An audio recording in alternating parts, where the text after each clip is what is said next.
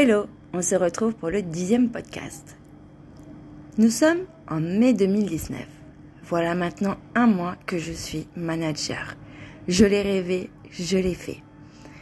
J'ai toujours du mal à réaliser tout ce qui s'est passé depuis ces derniers mois. Beaucoup d'émotions. Mais surtout, je commence à avoir du stress. Car maintenant, c'est à moi seul d'accompagner l'équipe. C'est à moi de faire toutes les formations sur Zoom. Et jusqu'ici, c'était ma marraine, la personne au-dessus de moi qui gérait. Il faut savoir que dans la vie, je suis quelqu'un de très timide, surtout dès qu'il y a du monde, et encore plus quand l'attention est tournée sur moi. Faire ma première vraie formation seule en Zoom devant mon équipe qui compte sur moi, qui m'encourage, quel stress, je m'en rappellerai toujours.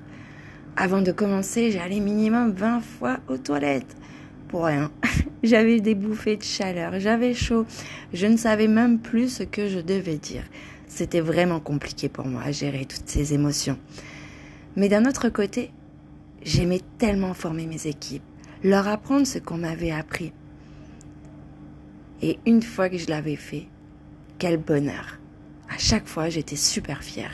J'étais vraiment contente de moi et surtout, je me disais que j'étais capable.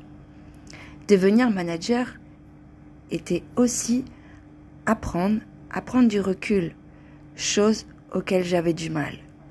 Étant une grande sensible, je prenais tout à cœur. Et c'était compliqué.